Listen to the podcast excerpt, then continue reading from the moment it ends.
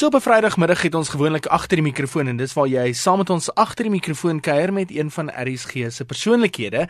En wat 'n voorreg om vandag vir die einste Susan Stein agter die mikrofoon te verwelkom. Welkom by middag op RSG.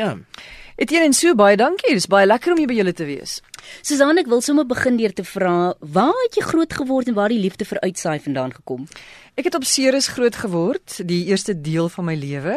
Ek het 2 uh, jaar, my laaste 2 skooljare op Middelburg in die Kaap deurgebring. Dit is waar my groot liefde vir die Karoo ontstaan het. En ek het drama geswat.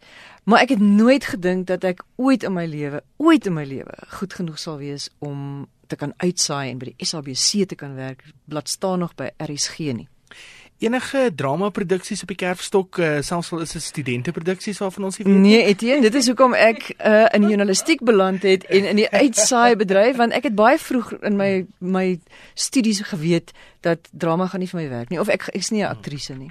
Jy het al 'n draai gemaak op TV baie bekende gesig gewees ook veral met die nuus um, maar veral nou met radio. Wat is dit van radio wat vir jou lekker is?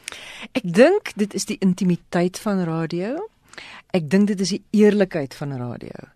Uh daar's daar's iets daarin wat jou bring in die geselskap van mense. En ek dink dis ook omdat jy kan jy jy praat met die luisteraars. Hulle praat met jou, jy praat met hulle.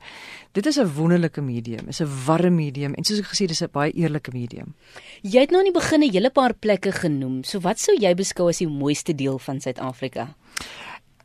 Ek dink nie daar's 'n deel in Suid-Afrika wat nie mooi is nie. Die Vrystaat is ek gek oor. Ek het groot geword in die Kaap en die Boland. Ek is mal daaroor. Die Karoo is vir my pragtig. KwaZulu-Natal is vir my mooi. Uh die wonderlike Hoëveldse winters wat ons nou beleef. Ja. Gauteng ja. is vir my mooi. Ons woon in 'n mooi land. Wat kan 'n mens nou sê? So as jy dan nou 'n wegbreekplek in die land kon kies, sou dit enige van hierdie paar is wat jy nou genoem het.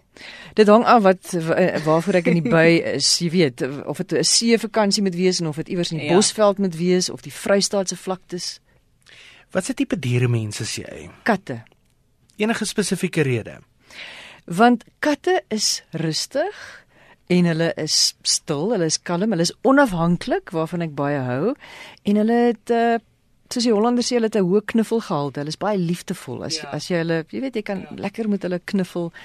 Maar hulle kan ook daar opstaan en hulle eie ding gaan doen. Jy hoef nie hulle vir stappies te neem of so nie. Jy weet mos wat sê hulle uh, honde het baase en katte het dienaars. Dis Dis waar en jy sal enige iets vir daai kat doen. En dan net gou ter afsluiting uh, Susan, wie of wat dien as inspirasie vir jou? Wel behalwe jy en Etienne. So. Ek dink ek, ek mense wat wat hulle eie ding doen, mense wat dapper is, uh mense wat eerlik is en uh, mense wat omgee vir ander mense en ander mense met respek behandel. Dit is die mense wat my inspireer. Wel, Susan, baie dankie vir die kykie agter die mikrofoon saam met jou. Dit was 'n groot plesier vir ons gewees. Baie dankie, dit was net so lekker vir my gewees.